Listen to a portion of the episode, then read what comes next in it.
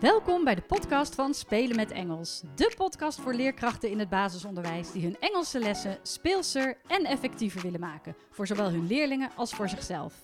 Mijn naam is Lauren en ik vertel je alles wat je wil weten over Engels. Hoe bedenk je inspirerende, afwisselende en communicatieve lessen? Hoe zorg je ervoor dat al je leerlingen betrokken zijn en blijven? Hoe wordt en blijft Engels een vast onderdeel van jullie onderwijsaanbod? Kortom, alles wat je wil weten over Engels op de basisschool. Ik wens je veel plezier met luisteren.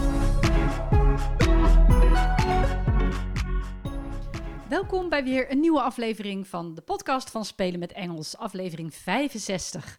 In deze aflevering geef ik je wat tips of uh, activiteiten die je kunt doen rondom het thema sports. Ik denk dat sports een heel leuk thema is, omdat het dicht bij de belevingswereld van kinderen ligt en omdat je het heel goed met je hele lijf kunt leren. En nou ja, daar heb ik al eens eerder een podcast over opgenomen en vind je ook zeker terug in mijn online cursussen en uh, live studiedagen. Uh, total physical response, dus leren door te kijken, te luisteren, te imiteren, leren met je hele lijf, is een ideale manier om een vreemde taal te leren.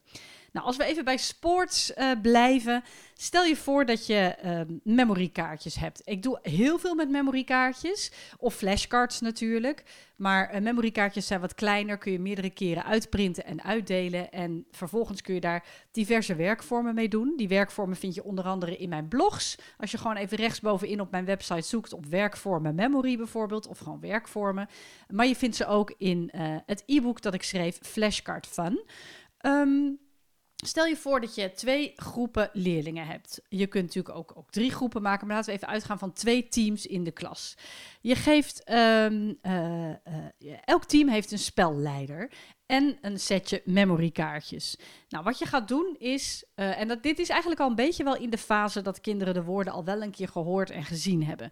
Dus, um, nou ja, mocht je cursussen van mij hebben gevolgd, dan zou ik het de verwerking van input noemen of de oefenfase. Dan weet je een beetje in welke fase je deze werkvorm kunt doen.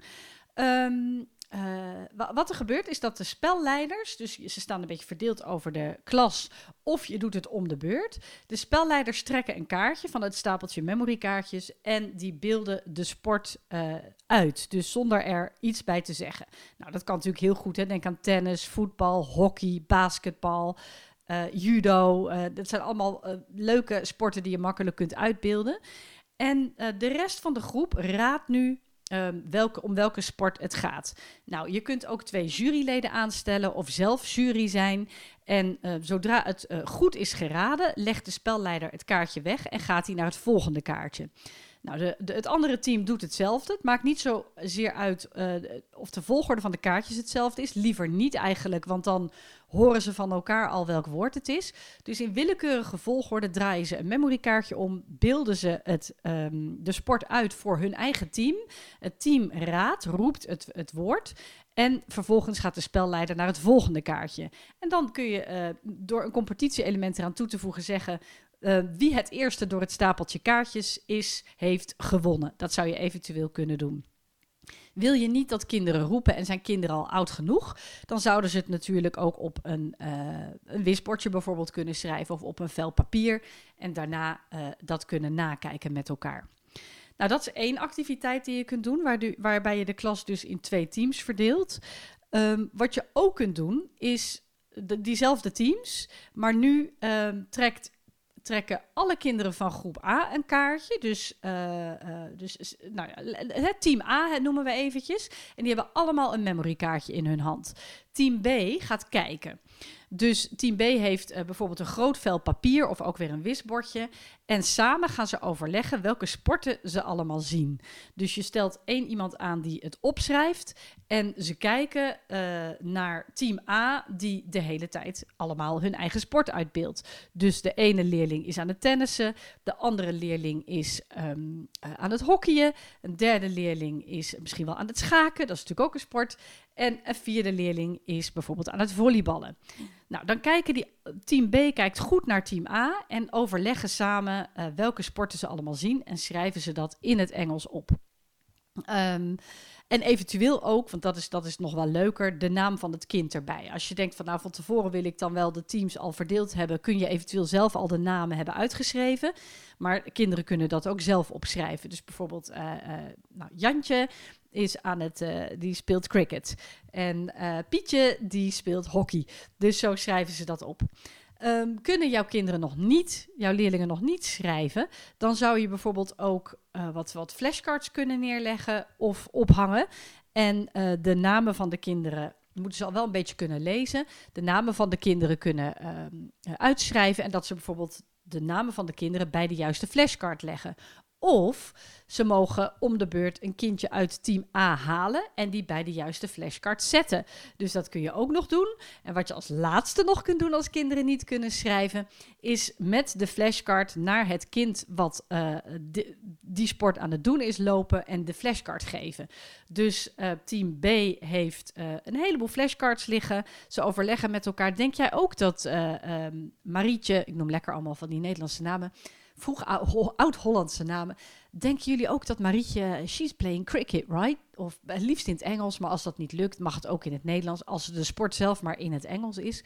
En dan, ja, daar zijn we het mee eens. En dan gaat één kind de flashcard van cricket naar Marietje brengen. En die mag niet zeggen of het goed of fout is. Die pakt de flashcard en die stopt met het uitbeelden van de sport.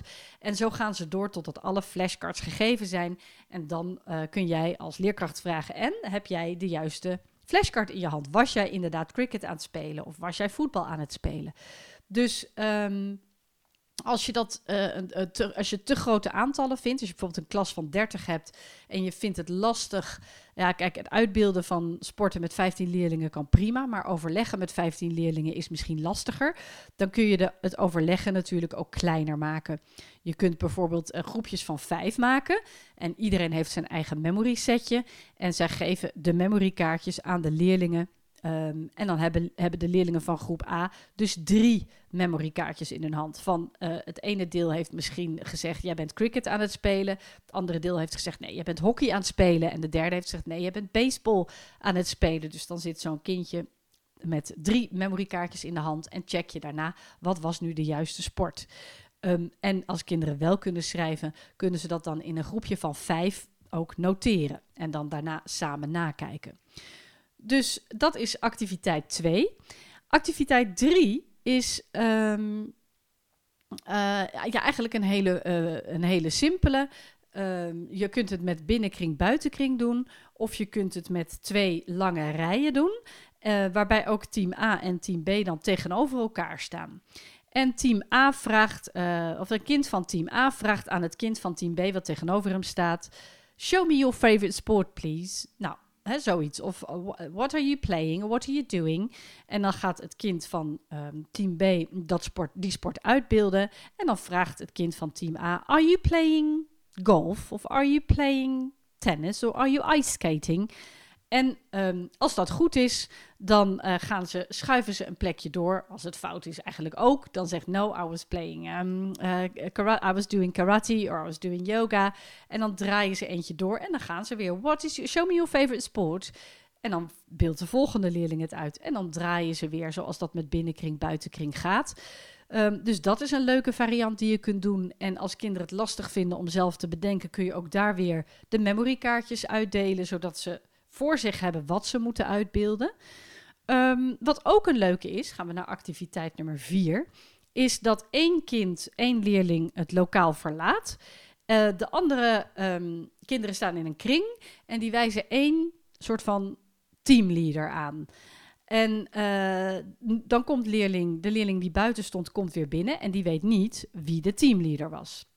Die gaat in het midden van de kring staan en die roept een sport bijvoorbeeld uh, cycling. Dan is het de bedoeling dat de teamleader als eerste een beweging maakt die bij cycling hoort. Dus die beeldt het uh, fietsen uit. En de rest van de groep moet hem nadoen of haar.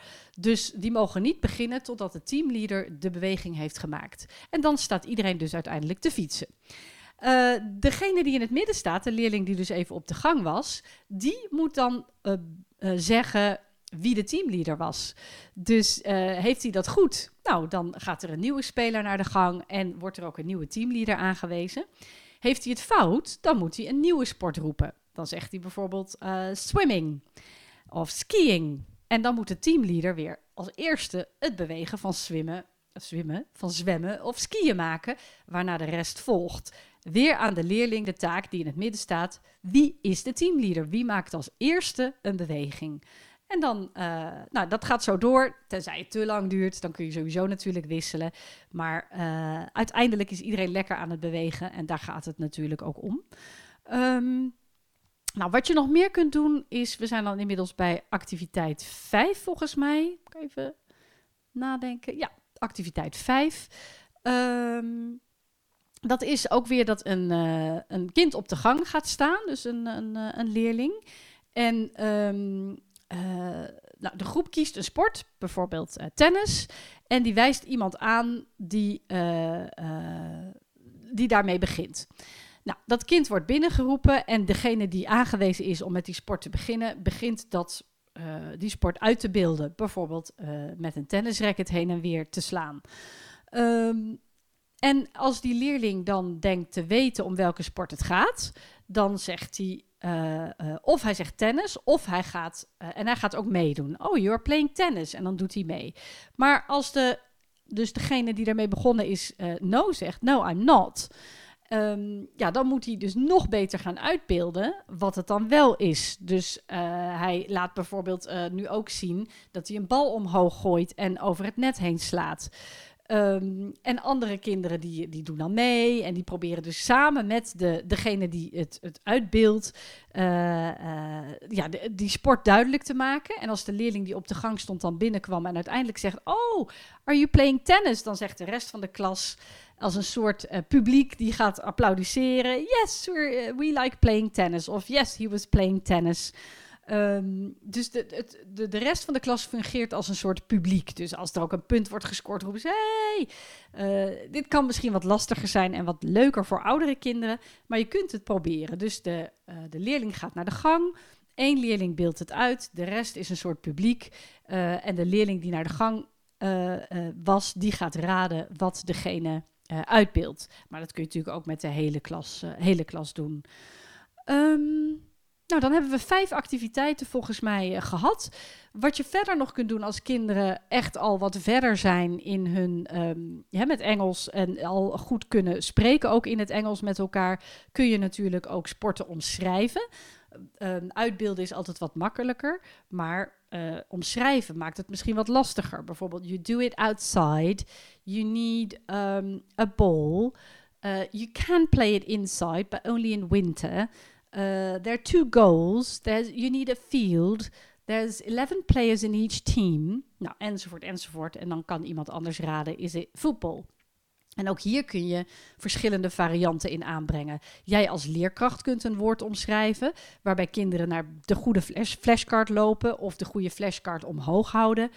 Um, leerlingen kunnen onderling in tweetallen uh, woorden aan elkaar omschrijven, waarbij kinderen gewoon antwoord geven of een plaatje aanwijzen op een woordmat. Um, je kunt ook weer in groepjes of teams werken, waarbij kinderen het woord moeten opschrijven of ook weer naar een flashcard moeten wijzen of een woord moeten uh, uh, aanwijzen of gewoon roepen. Um, en als kinderen echt al wat verder zijn, kunnen ze ook echt vragen stellen aan elkaar.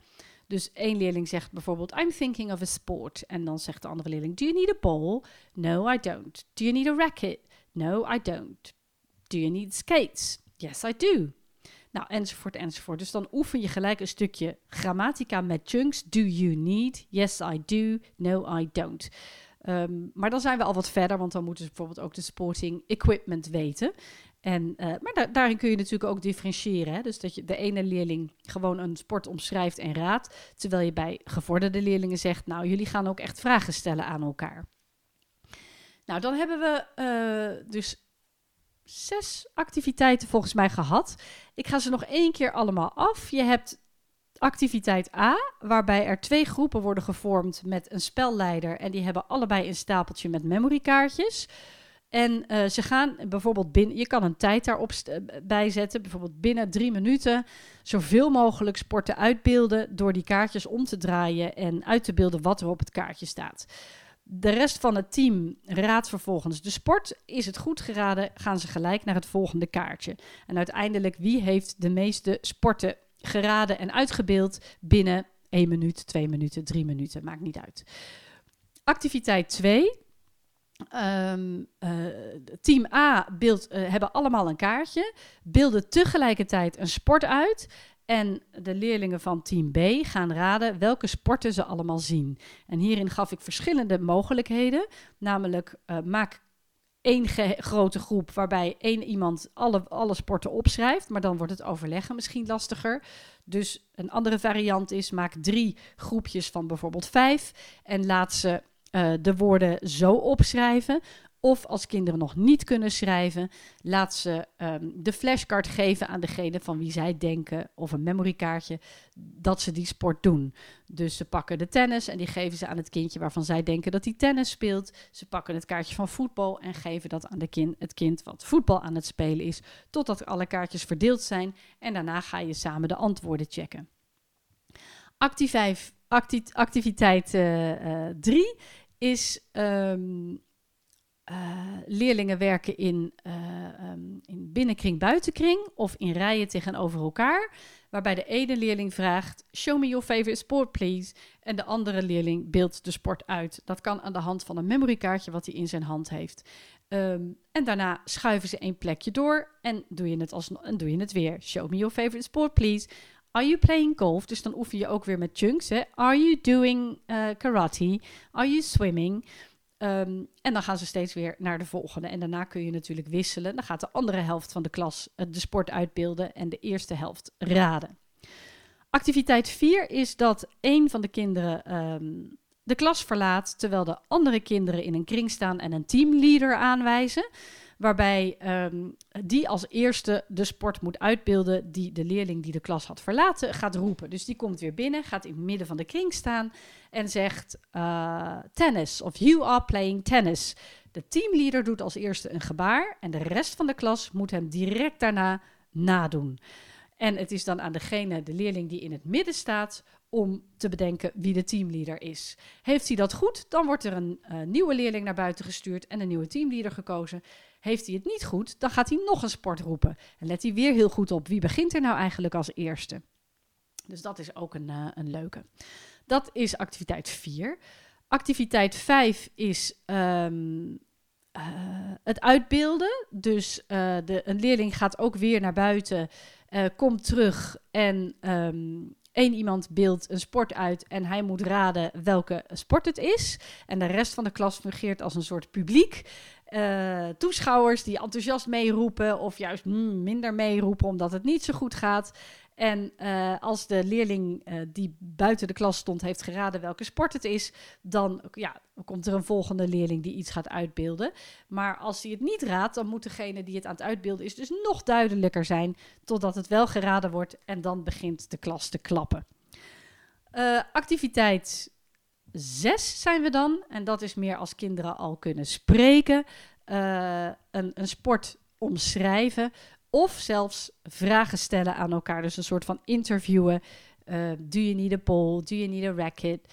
Um, en dan kunnen kinderen uh, een, de, de sport aanwijzen of gewoon antwoord geven. Nou, dat waren uh, de activiteiten die je kunt doen met sports. Er zijn er nog veel meer en die vind je ook zeker wel in het blog dat ik schreef over sports. Um, daar, daarin vind je bijvoorbeeld ook liedjes en filmpjes op YouTube die je zou kunnen gebruiken uh, om, de input, om input te geven, hè, zodat kinderen ook daadwerkelijk weten uh, ja, hoe ze het sport moeten verwerken in een communicatieve context.